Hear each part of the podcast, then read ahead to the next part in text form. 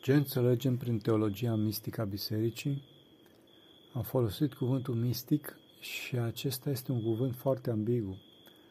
Ar putea să însemne multe lucruri diferite pentru diferiți oameni. De fapt, pentru mine cuvântul mistic sau misticism arată faptul că creștinismul nu este doar o ideologie, nu este doar problema de a ține anumite credințe din punct de vedere rațional, cerebral, de asemenea, creștinismul nu este doar un cod moral, nu doar problema de a ne supune la anumite reguli. E amândouă aceste lucruri, însă este cu mult mai mult. A fi creștin înseamnă a avea o directă și personală experiență a lui Dumnezeu. Nu numai a spune știu că există un Dumnezeu, ci a merge dincolo de asta și a spune, păstrându-ne însă smerenia, chiar și dacă e oarecum inadecvat. Îl cunosc pe Dumnezeu, deci creștinismul implică o întâlnire cu persoana lui Hristos, Mântuitorul nostru în Duhul cel Sfânt. Deci lucrul esențial în viața mistică este întâlnirea interpersonală. Creștinism, creștinismul nu este numai o teorie sau un set de reguli.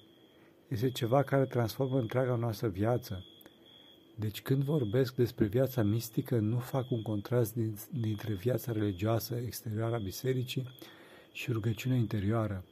Elementul mistic include pe amândouă aceste lucruri. Fundamentul vieții noastre în Hristos este botezul și mai apoi Sfânta Împărtășanie împreună cu taina spovedaniei.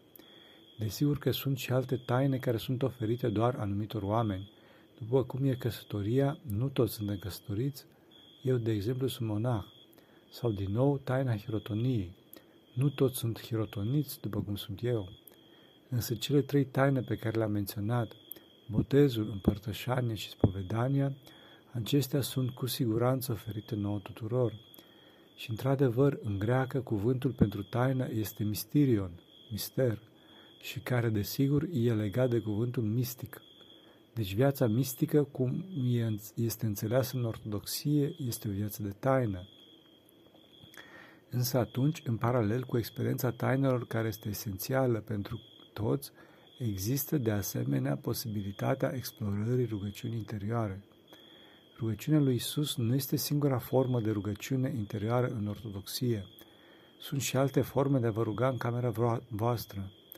Puteți citi Biblia. Într-adevăr, orice creștin trebuie să citească Biblia în fiecare zi. Puteți să faceți o rugăciune de cerere, să vă rugați pentru diferiți oameni puteți să citiți mai ales psalmii care totdeauna au jucat un rol cel central în viața de rugăciune în iudaism și creștinism. Însă, între diferitele moduri de a ne ruga în camera voastră, de unul singur, rugăciunea lui Isus pentru mine a fost un foarte prețios tezaur. Și deci mi-am construit viața mea spirituală în jurul acestei invocări ai Sfântului numei al lui Isus. Există o întreagă tradiție legată de puterea care este prezentă în numele lui Isus.